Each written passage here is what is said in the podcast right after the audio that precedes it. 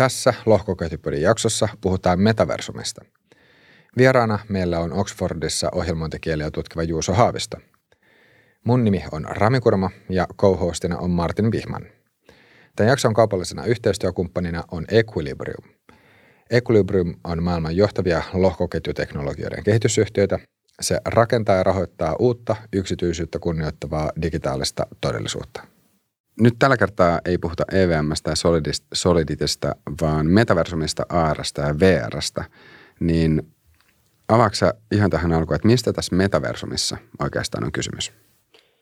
Voitaisiin sanoa, että metaverse liittyy ainakin oman näkökannan suhteen pitkälti tämmöiseen ajatukseen, jossa tuota, näytöt alkavat olla yhtäkkiä meidän niin kuin edessä tietyllä tapaa, että nyt jos ajatellaan, että meillä on puhelin ja se näyttää vähän meidän taskussa, niin kohta se on, niin kuin, se on niin kuin jatkuvasti meidän edellä, että me katsotaan sitten niin kuin kaikkea jonkin sortin näytön läpi.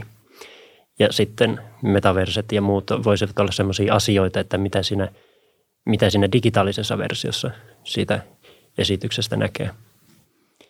Että tuota, ja ehkä sitä voisi ajatella sillä tavalla, että jos meillä on nyt tämä fyysinen maailma, niin metaverse, tai ainakin osa sitä, on sitten se niin kuin digitaalinen esitysmuoto siitä fyysisestä maailmasta. Joo, tämä on mielenkiintoinen, kun tässä on nyt nähty viimeisen pari kuukauden aikana, kuin kaikki ovat hyppäämässä mukaan tähän tulevaisuuden metaverseen ja Facebook vaihtaa nimensä Metaxin, niin on, onko tämä nyt sun mielestä tällä tarkasti rajattu ja määritelty termi vai tuntuuko jotenkin, että siellä niin kuin kaikki nämä tulevaisuuden teknologiat ja kaikkein korkealentoisimmat ajatukset on jotenkin vaan paketoitu tämä yhden ja saman termin alla?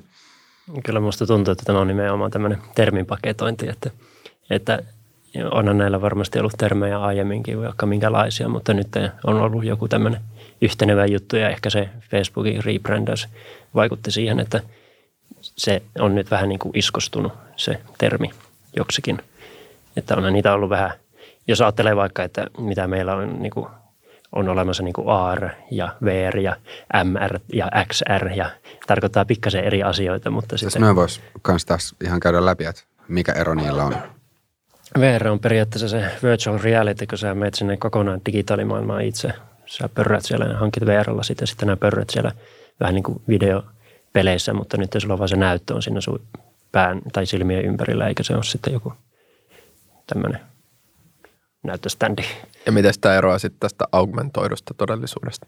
AR voisi sanoa, että se on sitten sen oikean elämän katsomista ja jolla, sillä tavalla, että se, sitä on jotenkin muunneltu digitaalisesti. Että yleensä AR tarkoittaa sitä, että sulla on tuota, vaikka tämmöiset lasit ja sitten ne lasit jollakin tapaa näyttää sulle lisätietoa. Ja sitten nämä MR joskus tai – XR, niin kuin extended reality tai mixed reality, niin joskus ajatellaan sitä, että se voisi vaikka olla niin kuin tämmöinen, uh, no niilläpä ei kamala ehkä hyvä semmoista määritelmää ole, mutta yksi tapa on ehkä ajatella sitä, että ne voisi sitten olla enemmän semmoisia, että sulla on ne VR-lasit ja eessä on monesti sitten nämä jo, kamerat, niin ne kamerat pystyy skannaamaan sitä oikeaa maailmaa.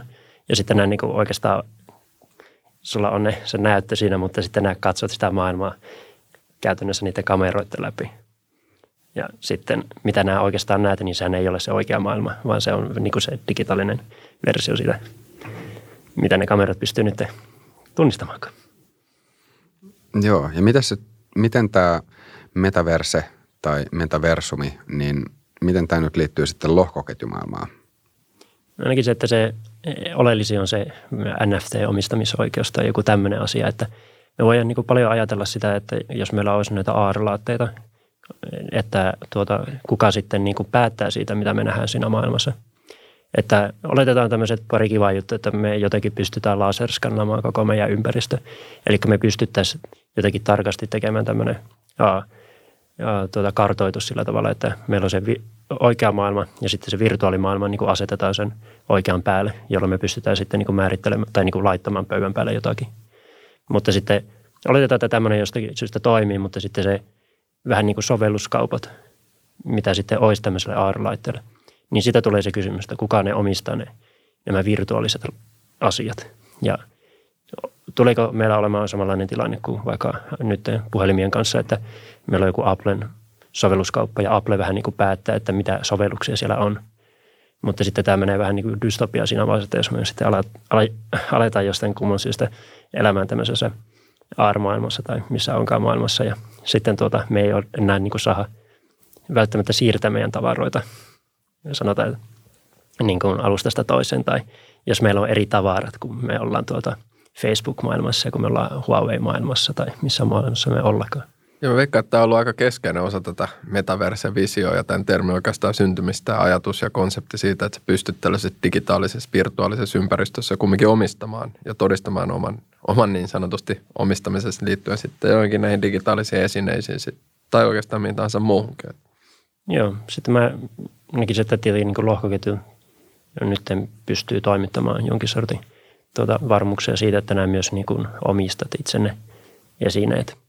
Mutta ehkä se ongelma, mitä niissä on, että, tai mitä niin itsellä tulee mieleen, se on, että vaikka sulla niin itsellä on ne, niin sitten mä en niin tiedä, että tuota, entäpä sitten, että niin kuin, onko se vaan semmoinen asia, että sä pystyt itse näkemään ne vai näkeekö ne kaikki muutkin ne, että mä näen, että siinä on ehkä niin kuin muuta tämmöisiä kysymyksiä, mitä tulee sitten tänne metaverse-ajatteluun, että niin kuin, onko se vähän semmoinen, että siirretään niin kuin tämmöiseen niin kuin impressing people kind of like tämmöiseen mentaliteettiin, että me halutaan näyttää, että tietenkin meillä voi olla ne tavarat, mutta ollaanko me valmiita maksaa jotakin ekstra vaikka siitä, että joku muu näkee ne meidän tavarat. Mutta se niin kuin vaati sitten sen, että me jostain syystä kaikki hyväksyttäisiin, että me ollaan sitten jossakin yksittäisessä ympäristössä. Joo. Miten sä näet sitten, tai mikä, mikä on sun näkemys esimerkiksi Decentralandista tai muista tämmöisistä vastaavista projekteista, mitä nyt sitten voi sanoa lohkoketju tai kryptomaailmassa tällä hetkellä on? Kyllä mä niin vieläkin näen sen, että siellä on aika paljon muuta tehtävää vielä sitten niin käytännön, käytännön ongelmia, että niin suuri ongelma on nimenomaan se reaalimaailman kartoitus jollakin tapaa, että nyt niitä niin kuin tähän niin kuin Applen puhelimissa vaikka näitä lidar-skannereita, että ne laser-skannataan, mutta ja sitten on muita tämmöisiä ajatuksia niin kuin AR-pilvestä, mutta mitä sillä yleensä tarkoitetaan on nimenomaan vaan sen niin kuin digita- tai sen niin kuin reaalimaailman digitalisointi.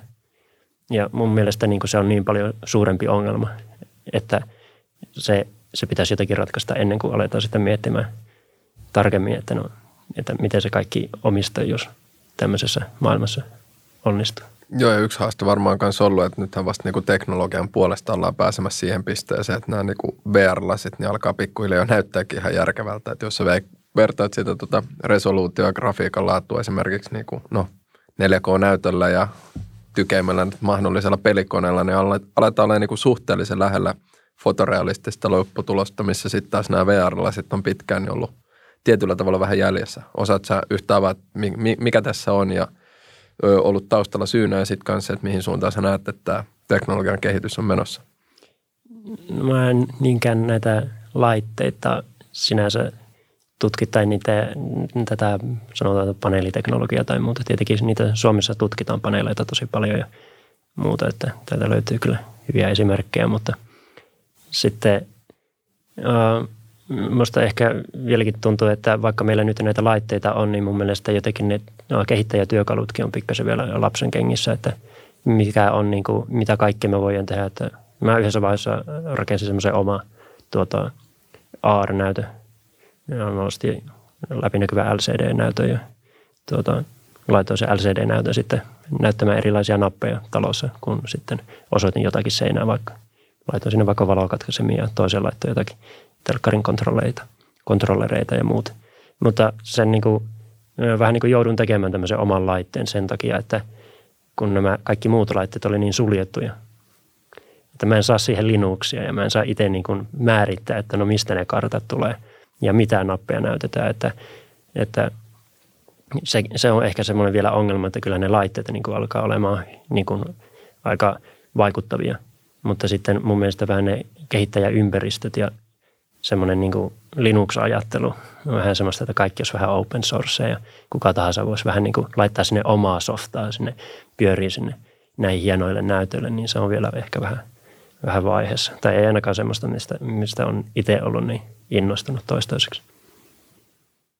Joo.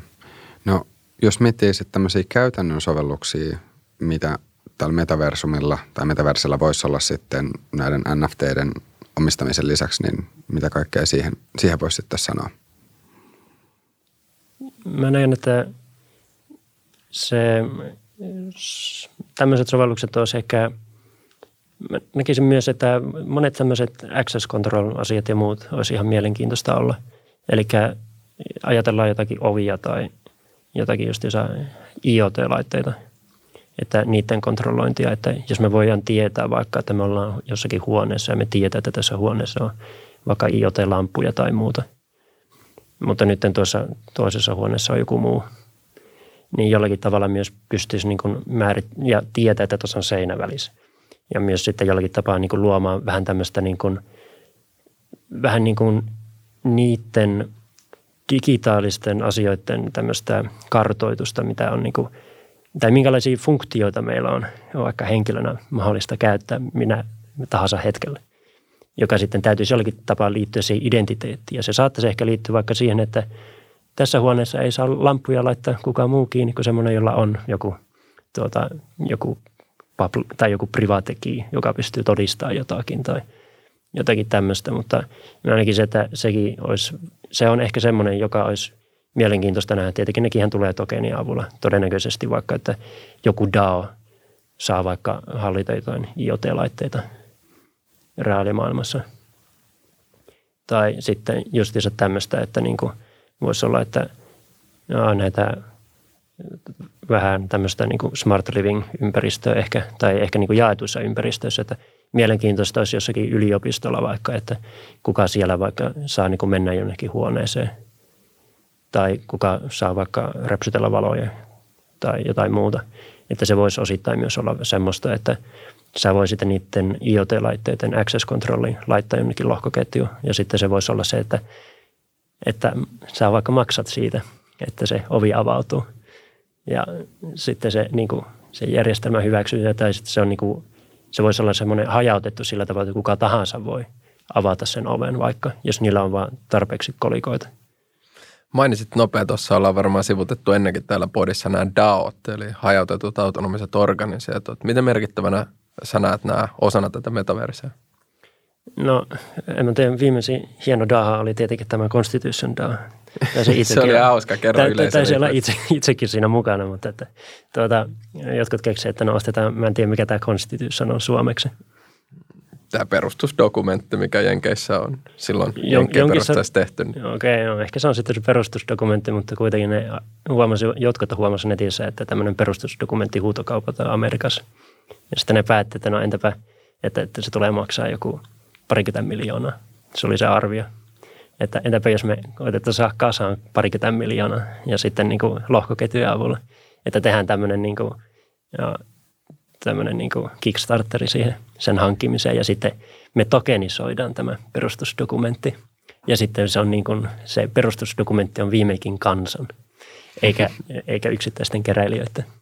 Mutta se, mikä tässä oli ihan mielenkiintoista, oli kumminkin se, että en tiedä oliko yksi maailman isoimmista, mutta no varmaan yksi isoimmista varmasti tämä, että lopputulossa on se, että keräskenut mitä kolmessa, neljässä vai viidessä päivässä niin yli 40 miljoonaa kasaa. Et vaikka ne nyt ei sitten kumminkaan tätä huutokauppaa voittanut, niin se itsessä oli aika merkittävä esimerkki tästä, että miten me voidaan koordinoida pääoma. Joo, ja sitten just se, että ajatus siinä on sitten ollut, että jos se oltaisiin saatu hankittua, niin sitten nämä tokeneita, käytännössä mitä enemmän nämä sijoitit, niin sitä enemmän näitä people-tokeneita nämä sait sitten sieltä ulos, mutta että he olisivat sitten päättäneet sen jatkon suhteen asioista. Mutta se olisi niin kuin periaatteessa tällä hetkellä mulla on vain niin todistus siitä, että nämä on ollut osana tätä hullunkurista hommaa, että mä en itse ottanut niitä Ethereumeita sieltä pois, vaan mä otin niitä people tokenet. Se oli loppujen lopuksi hyvä ratkaisu.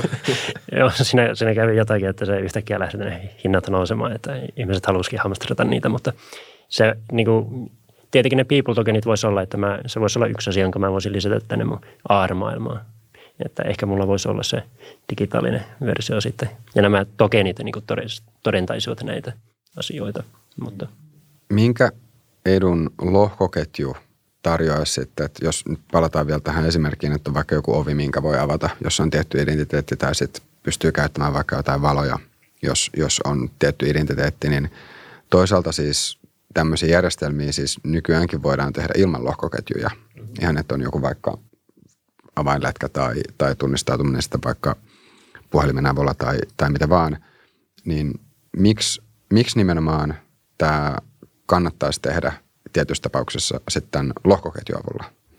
Lohkoketju tulokulma olisi paljon äh, sallivampi tai se olisi niin kuin avoimempi. Että voitaisiin ajatella, että jos olko tänne nyt vaikka yliopistoovia tai jotakin muuta, että kuka tahansa, joka vaan niin kuin menee sinne yliopistolle, voisi avata ne, että sun ei välttämättä tarvitsisi jotenkin olla siinä yliopiston järjestelmässä sisällä.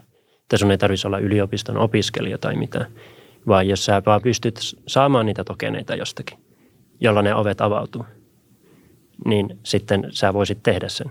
Että sä et välttämättä niin tarvitsisi jotakin prosessia, jolla, jolla tuota sä hankkiudut sinne tai jotain muuta. Tai toisaalta, jos sä sitten haluaisit, että nimenomaan, että jos sulla on nyt se, nämä pystyt avaamaan jonkun ove, niin nämä voisit sitten siirtää jollekin, jollekin random henkilölle sen oikeuden. Ja sitten heillä olisi se myös, eikä heidän tarvitse sitten kirjautua taas tai jakaa dataa tai jotain muuta, muuten niin kuin tunnistautua se yliopiston kanssa, kun se tokeni käytännössä vaan olisi vähän niin kuin se todistus siitä, että no tähän tyyppiin ainakin joku on luottanut tarpeeksi. Joo, ja tämä nyt on varmaan jossain määrin nähtävissä jo tälläkin hetkellä näissä NFT-trendeissä, että siellä muodostuu paljon, paljon erilaisia yhteisöitä ja se yhteisöllisyys on tosi vahva osa sitä, mutta että joskus sulta vaaditaan tämä tietynlainen NFT, jotta sä pääset edes sisään tänne tiettyihin yhteisöihin. Kyllä. Mitkä on sun mielestä ollut kuumimpia trendejä nyt tässä tota, NFT-metaverse-maailmassa, mitä sä oot itse seuraillut viime aikoina? No, haluankohan mä sanoa mitään yksittäistä projektia, mutta tuota, kyllähän nämä tietyllä tapaa tämä, tai mitä mäkin olen seurannut, nämä kryptopanksit ja muut, mikä tämä olikaan tämä?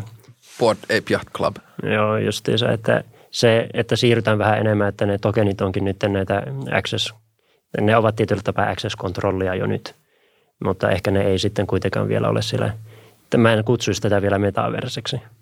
Että tietyllä tapaa se on vähän ehkä turhauttavaa, että ei ole oikeastaan ollut vielä mitään tämmöisiä AR-sovelluksia, mitä olisi voinut johonkin puhelimeen hankkia, jossa niitä NFT olisi voinut käyttää. Että, että vielä odotan semmoista, että, niitä voi, että mä voisin jollakin tapalla nyt ladata vaikka jonkun tämmöisen kryptopankin tai mitä onkaan ja pistää sen tuohon seinälle.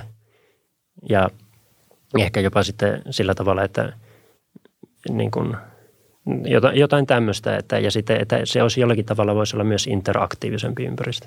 Joo, no se olisi varmaan mielenkiintoista, mutta että AR-maailmassa ei vielä välttämättä, mutta VR-maailmassa sitten taas, että no, tiedä sitten onko se välttämättä VR, mutta että aikaisemmin mainittu Decentraland, joka on siis tämmöinen virtuaalinen maailma, mistä kuka vaan voi sitten ostaa omaa maaspottia ja rakentaa sinne mitä haluaa, niin siellähän me ollaan nähty paljon esimerkiksi näitä kryptoalayrityksiä, jotka on tullut hommannut se oman niin sanotusti maaplänttinsä ja rakentanut tietyllä tavalla oman pääkonttorinsa sitten sinne, no quote on quote metaverseen, mutta tota, näet, että tämä on tämmöinen trendi, joka tulee jatkua yleistymään, koska siellähän sulla on esimerkkinä just taidegallerioita, missä ihmiset on sitten laittanut Decentralandissa itse rakentamansa tilaan niin omia näitä NFT-taideteoksia esille. Niin. Mä muistan, että tämmöisiä pelejä on joskus ollut myös kymmenen vuotta sitten, että jos on ollut ajatuksena, että sä ostat oikealla rahalla semmoista virtuaalitilaa, mutta siellä, siellä ei tietenkään ole näitä – ei ollut blockchainit taustalla. En tiedä, onko, se niinkään, onko tämä nyt kamalan suuri kehitys loppupeleissä, mutta mä näkisin, että se niin kuin, mä näkisin se sillä tavalla, että VR on ehkä, mä en niin kuin itse näe sitä ehkä niin mielenkiintoisena kuin AR. Että mä uskoisin, että niin kuin AR-sovelluksessa se market cap on jotakin ihan muuta, koska varmaan suuri osa ihmisistä haluaa oikeasti elää siinä todellisessa maailmassa ja nähdä se todellinen maailma augmentoituna, kuin sitten elää täysin siellä virtuaalimaailmassa sä et usko tähän tulevaisuuteen, että me kaikki istutaan himassa vaan lasit päässä ja en. Mä oon iloinen siinä vaiheessa, kun mä voin Oulussa olla ja katsoa taivaalle ja vaikka siellä olisi kuinka pilvistä tai satteesta, niin aina aurinko paistaa. Että siitä vaiheessa, kun sieltä saa, sen, se näyttää Kalifornialta, niin se on, hieno. Miten meinasit lämpötilat fiksaa se? No, no se, ei, kyllä se auringon näkeminen ei ole mitään. Mä palaan vielä tähän yliopistoesimerkkiin, niin voisiko semmoinen olla mahdollista, että sitten opiskeluoikeuden voisi todistaa jonkun NFTn avulla? Mitäs veikkaat, kuulostaisiko tämä millään tavalla järkevältä? Joo, kyllä mä uskon, että se voisi mahdollista olla, että nyt ne opistusoikeudet tuota, todentavat NFT on sähköposteja. Se, että itselläkin löytyy MIT-sähköpostiosoite, vaikka en ole siellä kyllä ikinä opiskellutkaan, mutta sillä aukeaa jo aika moneen verkkosivujen ovet. Että jos haluat ilmasta tavaraa tai muuta, niin sitten tämmöistä niin sähköpostia pystyy käyttämään. Sehän niin kuin todentaa sitä identiteettiä jollain tapaa. Mutta en mä sitten tiedä, että ehkä se aina liittyy, kyllä mä näen, että se on mahdollista, mutta sitten ehkä enemmän, että onko se, halutaanko niin pitkälle mennä, mutta koska sitten ensimmäinen asia, mikä tulee mieleen, on se, että, että jos se on semmoinen tokeni, tai jos se on joku asia, minkä voi siirtää jollekin muulle, niin silloinhan se ei välttämättä toisi, toimisi, koska se taas yliopiston näkökulmasta ne haluaa varmistua siitä, että ne, joilla on se opiskeluoikeus, on niitä, joilla se nimenomaan kuuluukin olla, eikä niitä, jo, joille se on jotenkin muuten sitten vaan annettu. Se on ihan mielenkiintoinen ajatus, mutta toisaalta siinä kohtaa, kun meillä on jossain, jossain vaiheessa toi mukaan identiteetti täällä tota metaverse-maailmassa, niin siinä kohtaahan se voi olla kytköksissä sun oman identiteettiin myös. Joo. En mä tiedä. Sitten tuota, ehkä semmoinen vielä yksi asia, mitä mä näkisin, että lohkoketjut saattaisi vaikuttaa tässä metaverse-maailmassa on nimenomaan se, että niin kuin aika oleellinen asia sitten tulee tulevaisuudessa olemaan vaikka aarelasien suhteeseen, että mistä ne saa sitä laskentakykyä että vai tuleeko meille tämmöinen Magic Leap-ajattelu, jossa meillä on ne lasit ja sitten meillä on se laskentakiekko ja sitten me kannetaan näitä kiekkoja taskussa. Vai onko se, tulisiko se enemmän olemaan semmoinen, että meillä on ne lasit ja ne lasit ottaa verkolla yhteyden tuota, johonkin langattomaan tukiasemaan tai lohkoketjuun sen kautta sitten. Ja se laskenta tulee sieltä. Eli sen sijaan, että me rakennettaisiin kamalan kalliita älylaseja, niin ne älylasit olisikin pelkästään se näyttö ja periaatteessa modeemi. Ja siinä vaiheessa se olisi mielenkiintoista, että jos me pystytään skaalaamaan lohkoketjussa tämmöistä geneerisen laskennan mahdollisuutta tai sen toteutusmahdollisuuksia, niin silloin meillä voisi olla niin kuin lokaalisti lähellä olevaa laskentatehoa käytettävissä tämmöiselle uusille laskentalaitteille. Ja se on mun mielestä ehkä semmoinen mielenkiintoinen, jota ei ole ei ole toistaiseksi kamalasti näkynyt, kun ei meillä ihan kamalasti näitä geneerisen laskennan alustoja vielä ole lohkoketjussa. Voisiko tätä jotenkin verrata siihen, että sen sijaan, että pelaa jotain peliä vaikka konsolilla tai tietokoneella, niin sitten striimaa sitä peliä. Eli just sama, että se, sen pelin, peliin liittyvä laskenta tapahtuu jossain muualla ja sitten pelkästään, pelkästään sitten saa sille omalle laitteelleen sen videosignaalin. Kyllä, että siinä on ihan sama konsepti on taustalla. Ja sitten se ehkä, minkä takia se sitten tätä asiaa ehkä tutkitaan AR-laitteiden ja VR-laitteiden suhteen, sitten se, että niissä, tai että minkä takia lohkoketju voisi olla mielenkiintoinen ratkaisu, tai joku tämmöinen muu hajautettu laskentajärjestelmä niihin, on se, että kun se vasteaika täytyy olla erittäin alhainen, eli meillä voi olla tilanteita, joissa ne me lasit, niin niillä ei, sinä, niitä täytyy reagoida johonkin asiaan niin nopeasti – että sillä ei ole aikaa sillä signaalilla niin kuin fyysisesti liikkua jonnekin toisen kaupunkiin, missä ne palvelimet on, vaan sen sijaan ne voisi liikkua aika lähellä olevaan koneeseen, joka saattaisi olla tämmöinen hajotetun järjestelmän kone, joka tuottaa sen vastauksen nopeammin. Ei välttämättä kustannustehokkaammin, niin kuin mitä se maksaa, mutta se pystyy vastaamaan siihen vii- tai niin kuin, ja tähän latenssiin tai viivästysaikaan tai miksi näitä nyt suomeksi sanotaankaan. Joo, no voisi sitten mennä vielä vähän tuossa pidemmälle siihen, että, että millä teknologialla sitten tämä datan siirtyminen tapahtuisi? Joo, no tietenkin me voidaan ajatella, että se tapahtuisi joko Wifin kautta, mutta ehkä semmoinen laajamittaisempi tai ehkä enemmän saatavilla teknologia olisi sitten nämä 5G ja muut tuota, langattoman verkkoliikenteen tuota, menetelmät. Että, ja sehän menee sitten aika pitkälti siihen, että – tietyllä tapaa, jos lohkoketju ajattelee, niin ne teleoperaattorithan on sinänsä mielenkiintoisessa järjest- tai niin kuin, uh, tämmöisessä verkkotopologia kohdassa, että he tietävät ne asiakkaansa ja ne tietävät, missä ne laitteet on. Että ne, niillä on yllättävän paljon tietoa siitä, että missä on tietokoneita siinä verkossa. Mutta ne teleoperaattorit on kuitenkin vähän niin kuin itsenäisiä toimijoita muista.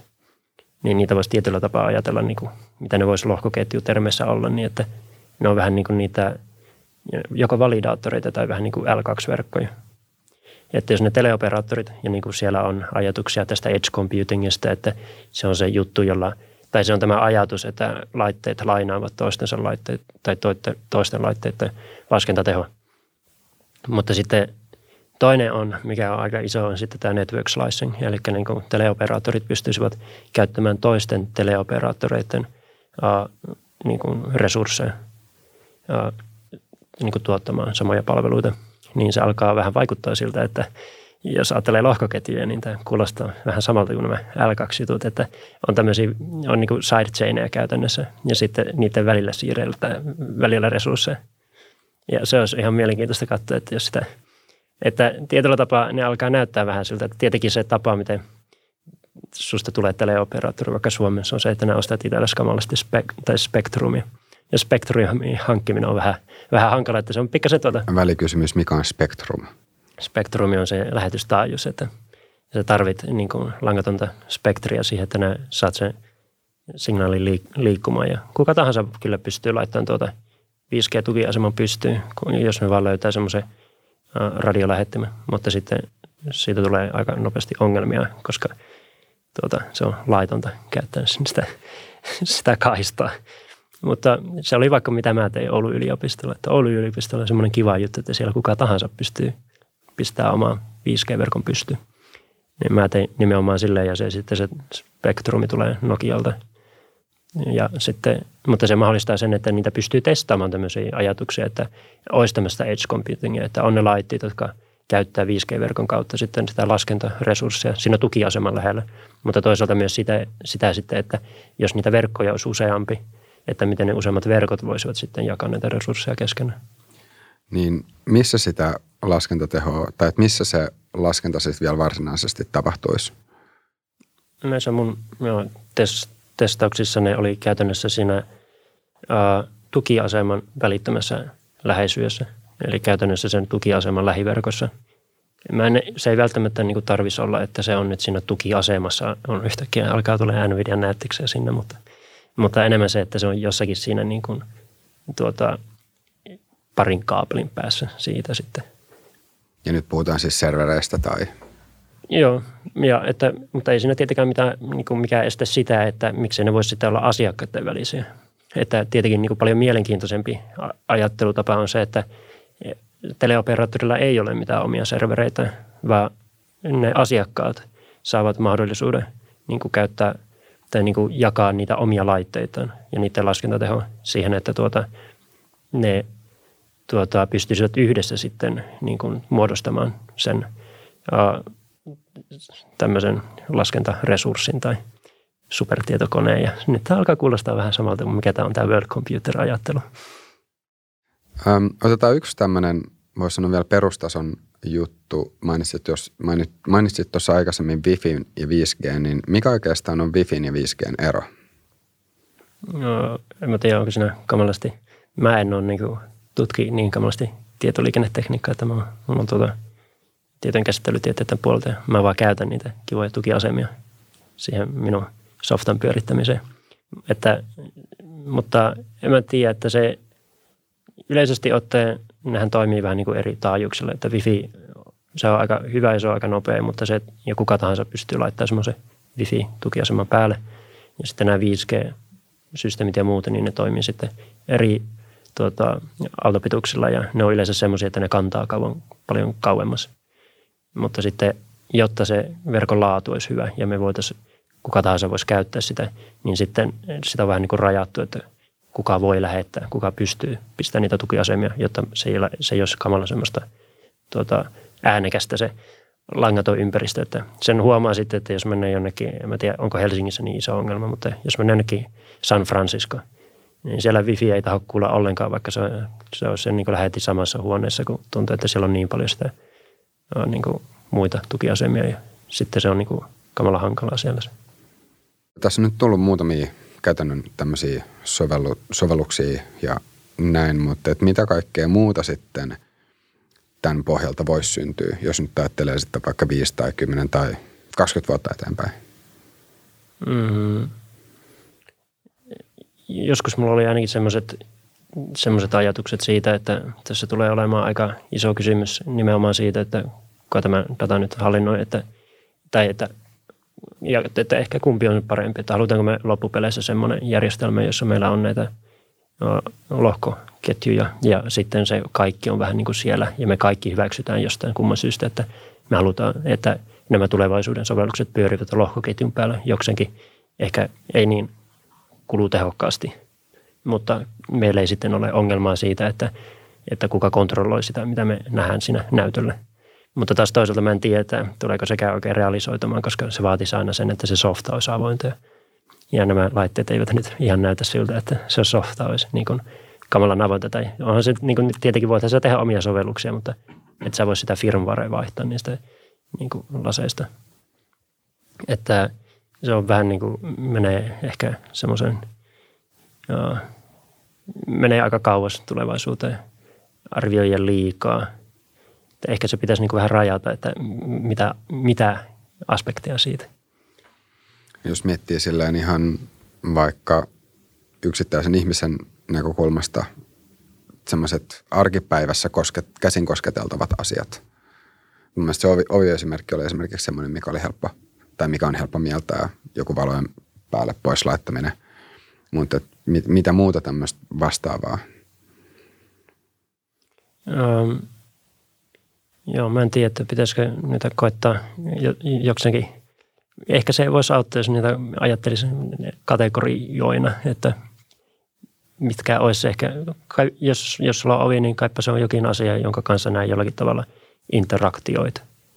Mutta sitten niin kuin, mitä kaikkea muuta on sellaisia asioita, joita kanssa näin olet jotenkin yhteydessä, niin tietenkin kaikkiaan tämmöiset asiat pystyisi todennäköisesti olemaan myös asioita siellä virtuaalimaailmassa tai, tai ehkä mä myös näen, että se, ehkä tämmöiset identiteettiasiat tulisi sitten olemaan mielenkiintoisia sen suhteen, että me nähtäisiin lisää tietoa tai semmoiset niin kuin asiat ja tiedot, mitkä on ehkä nyt meidän taskussa meidän puhelimella, että ne asiat voisivat jotenkin tulla sieltä taskusta ulos ja niin kuin muiden nähtäville.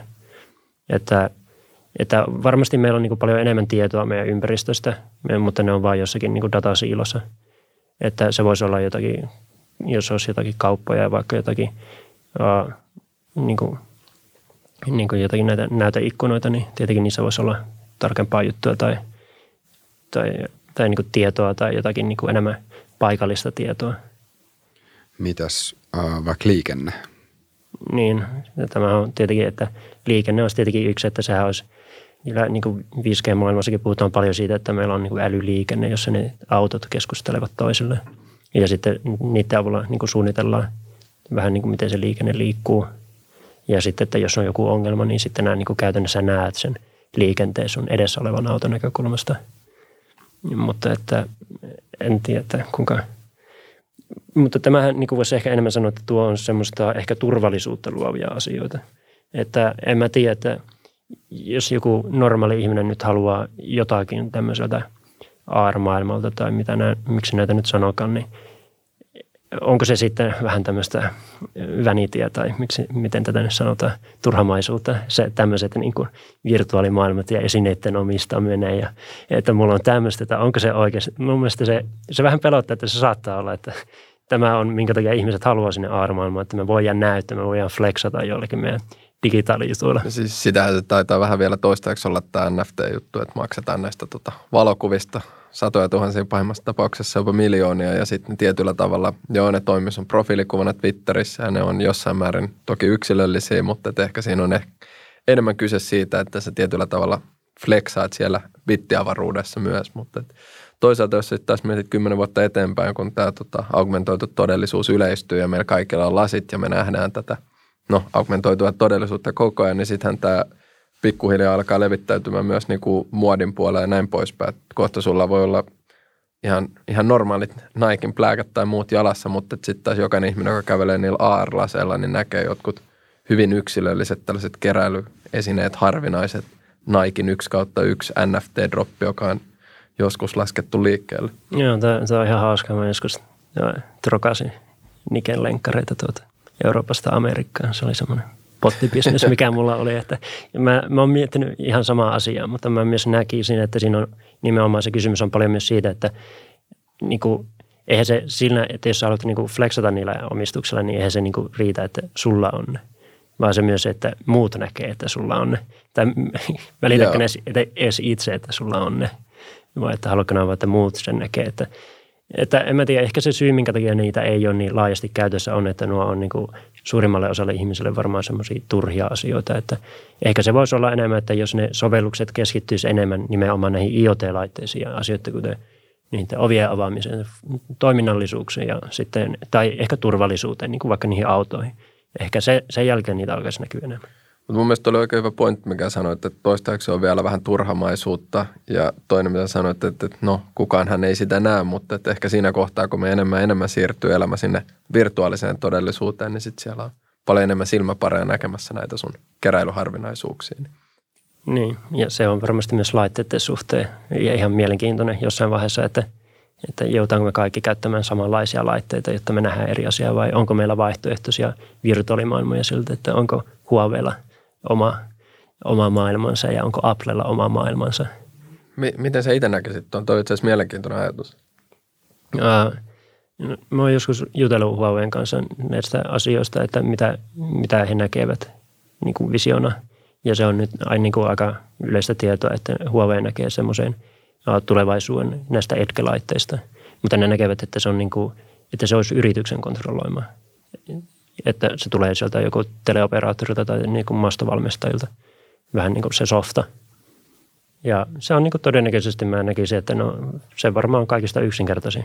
Että tällä vähän pelkisesti elääkö siinä tulevaisuudessa sitten Apple ja Android eri, eri todellisuuksissa, että meillä on niinku eri niin, AR-standardit ja Se, se on hyvinkin mahdollista, että ehkä me niinku oikeasti ollaan sitten niinku Android ja Apple käyttäjillä on eri todellisuus. tuota, Ellei ole nyt jo, mutta... niin nimenomaan, mutta ehkä, ehkä tämmöinen voi, en mä tiedä, että tietenkin niin jos asiat tehtäisiin kunnolla, niin me tehtäisiin vaan avoimia standardeja ja ehkä tehtäisiin se lohkoketjun päälle, niin meillä ei ikinä olisi sitä ongelmaa, että kohta ihmiset elää eri todellisuuksissa. Ja sekin on ihan mielenkiintoista kysyä, että onko sitten jotakin preferenssiä siitä, että haluaako jotkut olla mieluummin siellä AR-maailmassa ja jotkut siellä tuota VR-maailmassa. Ja jos näin on, niin, niin ketkä sitten mieluummin on siellä VR-maailmassa. Sehän voi olla, että neillä, joilla ei ole niin paljon flexattavaa siellä AR-maailmassa, tykkää mieluummin olla siellä VR-maailmassa. Että en tiedä, ne on ihan mielenkiintoisia joskus. Mutta näkisit että lohkoketju voisi olla ratkaisu tuossa, että kun puhutaan, puhutaan kumminkin tällaisesta niin kommunikaatioprotokollista tai tietyn tyyppisistä standardeista, joiden päälle kaikki olisi tarkoitus rakentaa, niin sen sijaan, että Huawei ja Apple ja kaikki tekee omansa, niin meillä olisi yksi tällainen periaatteessa foundation, jonka päällä nämä kaikki voisi yhdessä rakentaa. Joo, mä näkisin, että ehkä niin kuin yksi semmoinen paras esimerkki on tämä, tämä tuota, peli, onko tämä Dark Forest. Ja se on niin kuin Ethereumissa toimiva tämmöinen no, en mä tiedä, onko strategiapeli vai miksi sitä nyt sanoisiko. Kuitenkin, mutta siinä se ajatus on, että kun se koko se niin kuin ohjelma on avoin, tai se on niin kuin smart contract, joka pyörii siellä Ethereumissa, niin sitten tuota, se niin kuin frontti pystyy olemaan mitä tahansa. Eli sä pystyy niin kuin itse laittaa sen pelin näyttää erilaiselta. Eli nämä voit itse kehittää sen, sen visuaalisen osan siihen. Tai nämä voit itse koodata sinne niin kuin ominaisuuksia, että nämä automaattisesti pelaat sitä peliä, eli ne skriptaat sen pelin. Ja näitä kirjoitat vain botteja sinne. Niin se vähän ehkä niin näyttää, mikä kaikki olisi mahdollista siitä, että sitten sinne on vielä heitetty hienosti nämä, no, muista, että onko sekosnarkit vai muuten sekka, että siellä pystytään vielä niin kuin todistaa, että sulla on vaikka kartta että jostakin alueesta. Sitten voit myydä niitä karttoja kertomatta, että mitä siellä kartassa on. Mutta, aivan. Joo, mutta se on ihan mielenkiintoinen projekti, mutta mun mielestä se hyvin niin kuin tuo esille, että se on vähän tämmöinen proof of concept-projekti, mutta se näyttää, että tietyllä tapaa se voisi olla mahdollista, että siellä on se data ja kaikki muu, ja se itse niin kuin funktionaalisuus on jotenkin smart contract tai se on niin kuin lähdekoodia, jota muut voi katsoa. Mutta sitten jokainen voi vähän niin kuin päättää, että millä tavalla ne haluaa katsoa sitä tai mitä, miten ne näkee. Että se olisi mun mielestä kaikista paras, jos tämmöisen jotenkin päästäisiin, mutta päästäänkö niin, en tiedä. Miten toi Loot, oliko se sun mielestä mielenkiintoinen esimerkki tämmöisestä potentiaalisesta proof of concept standardista? No mä sen verran katsoin sitä, että jotkut oli taas saanut jotakin tuota En, mä katson vähän aikaa Twitteriä ja päätin, että no ehkäpä, tämä, ehkäpä mä en kuule tästä enää viikon päästä. Että mä en niin katsonut siihen sen kummemmin. Joo, eli yleisölle sen verran, että tosiaan tässä oli tämmöinen tota, laskettiin liikkeelle tämmöisiä NFT-tokeneita, missä oli listattu kuusi random esinettä ja ajatus oli se, että jaetaan esineet ensiksi ja sitten toivottavasti joku rakentaa jonkun peli siihen päälle vielä. Se oli kyllä erittäin hullukurinen. Kaikenlaista. Joo, mielestäni yksi sellainen tosi mielenkiintoinen kysymys, mikä tähän metaverseen liittyy, on just se, että, tai tähän koko lähtökohtaan tai ajatukseen on se, että, että onko ihmiset valmiita sitten käyttämään tämmöisiä jonkunnäköisiä laseja päivittäin. Et jos miettii, hetken muistatteko, että milloin siis Googlen noin tota, virtuaalilaset tuli ekaa kertaa? Jos monta vuotta sitten on? En tiedä, olisiko ollut 2015. Mutta just se, että, jotakin sinne. Joo, mutta ainakaan voi sanoa, että tähän asti niitä ei ihan hirveästi ole näkynyt silleen ihmisten arkipäivässä. No ei varmaan, kun ei kukaan halua kävellä tämän kokoisen ruudunkaan tuolla noin Mannerheimin pitkin, mutta että jossain kohtaa ne on suoraan sun retinan päällä. Niin, niin mutta tosta, tosta just päästään siihen, että, että, sitten, että jos, jos ne tulee piilolinssien muodossa, niin mitä sitten? Et, et koska jotenkin ä, oma intuitio sanoisi, että tämmöisten, vaikka, vaikka ne olisi ihan siis, koska se on normaaleihin aurinkolaseihin tai silmälaseihin verrattavissa oleva, niin oleva laite, niin sen lisäarvon pitäisi olla kuitenkin merkittävä, jotta ihmiset sitten käyttäisi niitä jatkuvasti ja, ja näin. Periaatteessa tuo sama lisäarvo kuin puhelin, että sulla on kartat, säät ja viestit ja kaikki yhteystiedot siinä niin käden ulottuvilla, niin nyt ne on sitten suoraan siinä sun näkökentässä. On, on. mutta just se, että, että jotta sitten kuitenkin, että jotta, tai mä en tiedä sille, että onko tämä varmaan riippuu ihmisestä tosi paljon, mutta just se, että, että se ite, it, ainakin itselle tuntuu tosi paljon miellyttävämmältä, että se on erillinen puhelin, joka on silleen niin kuin pois, pois, poissa silmistä, poissa mielestä silloin, kun sitä ei just sillä hetkellä tarvitse käyttää.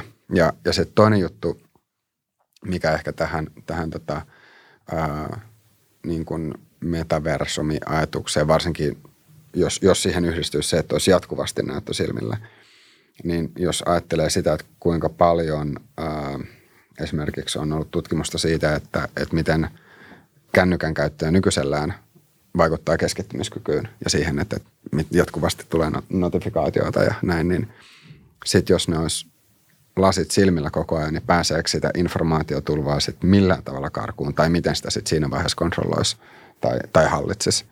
Niin tota, Tietenkin yksi asia, mikä tuossa on ihan mielenkiintoinen, että miten näitä AR-laseja voisi sitten käyttää myös sillä tavalla, että se tuo siis tämmöistä näitä machine learning juttuja sulle, että nämä niin saisit lisätietoja, jos sä katsot vaikka jotakin ja se analysoi sun tunteita tai jotain muuta. Semmoista, mitä näet pysty nyt tekemään. Tai sillä tavalla, jotka nämä ML-mallit ehkä osaa, mutta sulla ei itsellä ole semmoista tietoa. Tai just jotakin tulkausta tai muuta, että – välillä on sitten ollut mielenkiintoista, että jos on jotakin matematiikan tunnilla, että voihan ne olla oppimisvälinekin siinä tavalla, siinä tavalla että kun sinne kirjoitetaan jotakin tuota, yhtälöitä, että sitä, se pystyttäisiin niin lukemaan siitä, tai ne lasit pystyisivät niin no, tekstiskannaamaan ja visualisoimaan niitä asioita. Että tämmöiset olisi mun mielestä siistä, että voitaisiin ottaa jotakin sitä tietoa siinä ja sitten niin jotenkin käsitellä sitä itselle paremmalla tavalla, että jos kaikki ei, joku vaatii sitä visualisointia tai jotain muuta, että – onhan näitä kyllä tietenkin, mutta se on aina kysymys, että missä vaiheessa se arvo tulee. Joo, niin jos se hieno. Mun mielestä tästä on, ainakin YouTubessa löytyy, löytyy tota, semmoisia, voisiko sanoa dystooppisia skifi ää, lyhyt elokuvia. Ainakin tulee yksi mieleen, missä siis just ihmisillä on tämmöiset linssit ja sit siihen, siihen tota, ää, nyt, ne mahdollistaa sen, että sit pystyy lukemaan muiden ihmisten tunnetiloja sille ja se antaa sulle jotain prosentteja ja se on siis tehty semmoisella tavalla, että kun sen kun katsoo, niin siitä tulee nimenomaan semmoinen fiilis, että olisi tosi dystooppinen tai semmoinen epätoivottava tulevaisuuden kehityskulku. Mutta kieltämättä, niin, niin se olisi mielenkiintoista, että jos sitten jos sit tämmöisiä, tai että jos, jos tämä tulisi mahdolliseksi, ja periaatteessa voisi ajatella, että no ei ole ainakaan mitään semmoista niin kuin teoreettista syytä, minkä takia tämä ei voisi tulla mahdolliseksi. Mutta se, että, että minkä, minkälaiseksi maailma muuttuisi, jos sitten meillä jatkuvasti olisi lasit, josta tulisi joku todennäköisyys silleen, niin että no, vaikka että kuinka totta joku ihminen puhuu tai, tai sitten, että mikä on sen, sen hetkinen tunnetila ja miten, miten se vaikuttaa sitten ihmisten käyttäytymiseen. Niin ja tietenkin tässä sitten vaikuttaa nimenomaan aika paljon se, että mistä ne sitten tulee ne ohjelmat. Että se, että jos ajatellaan näitä jotakin teleoperaattoreiden visioita, niin sitten se ajatus on, että heillä on ne algoritmit ja ne päättävät nämä luvut. Mutta se tietenkin paljon mukavampaa, että jos se olisi vähän tämmöinen julkisempi, että se olisi auditoitavaa se koodi. Ja siinä mä alan näkemään, että sillä tavalla, että jos palataan näihin ohjelmantekijöille ja formaaliin verifikaatioon, niin se ajatus siitä, että se lähdekoodi on niin kuin todistus, tämä Proofs as Programs tai Curry-Howard Correspondence on siitä mielenkiintoinen, että se niin kuin pystyisi todistamaan meille, että ne ovat jotenkin, ehkä niin kuin, niissä on oikeita ominaisuuksia ja ne ovat reiluja tai jotain muuta. Ja sitten se olisi niin kuin tärkeää, semmoinen auditoitavuus tai läpinäkyvyys – että niissä voi olla sitten nämä linkit tänne lohkoketjuihin. Että nyt tähän lohkoketjuja käytetään paljon niin kuin datan säilymiseen, mutta mä näen, että ehkä todennäköisesti tulevaisuudessa se alkaa laajenemaan, ehkä sitten metaversen kautta myös sillä, siinä suhteessa, että, ne, että sitä laskentaa tehdään, että jos ne IoT-laitteet, puhun nyt, ne funktiot on koodattu sinne tämmöiseen hajotettuun järjestelmään. Ja sen sijaan, että kun se ei, niin kuin sille laitteellehan se, ehkä se on tila, mutta eihän se dataa vaadi eikä se välttämättä vä, niin kuin välitä siitä mitä, mutta se välittää siitä toiminnallisuudesta ja se toiminnallisuuden koodauksesta. Ja jos pystytään niin kuin luomaan luottamusta niiden laitteiden ja tekijöiden välillä sillä lähdekoodilla, että se lähdekoodi on toinen luottamusta rakentava menetelmä, niin sitten todennäköisesti voidaan päästä lähemmäs tämmöistä, tämmöistä ehkä omasta mielestä ainakin ideaalista hajautettua järjestelmää. All right. Mutta hei, erittäin paljon kiitoksia Juuso vierailusta. Yes, kiitos. Ja kiitos kaikille katsojille ja kuulijoille. Jos tykkäsit jaksosta, pistä peukkua ja ota kanavatilaukseen. Kiitos myös meidän kaupalliselle yhteistyökumppanille Equilibriumille. Equilibrium rakentaa ja rahoittaa infrastruktuuria uutta, yksityisyyttä kunnioittavaa digitaalista todellisuutta varten. Liity mukaan hajautettuun tiimiin rakentamaan ihmiskunnalle tasa-arvoista ja turvallista tulevaisuutta – mukaan hakemaan pääset osoitteesta equilibrium.co. Linkki löytyy deskestä. Me nähdään ja kuullaan taas ensi jaksossa.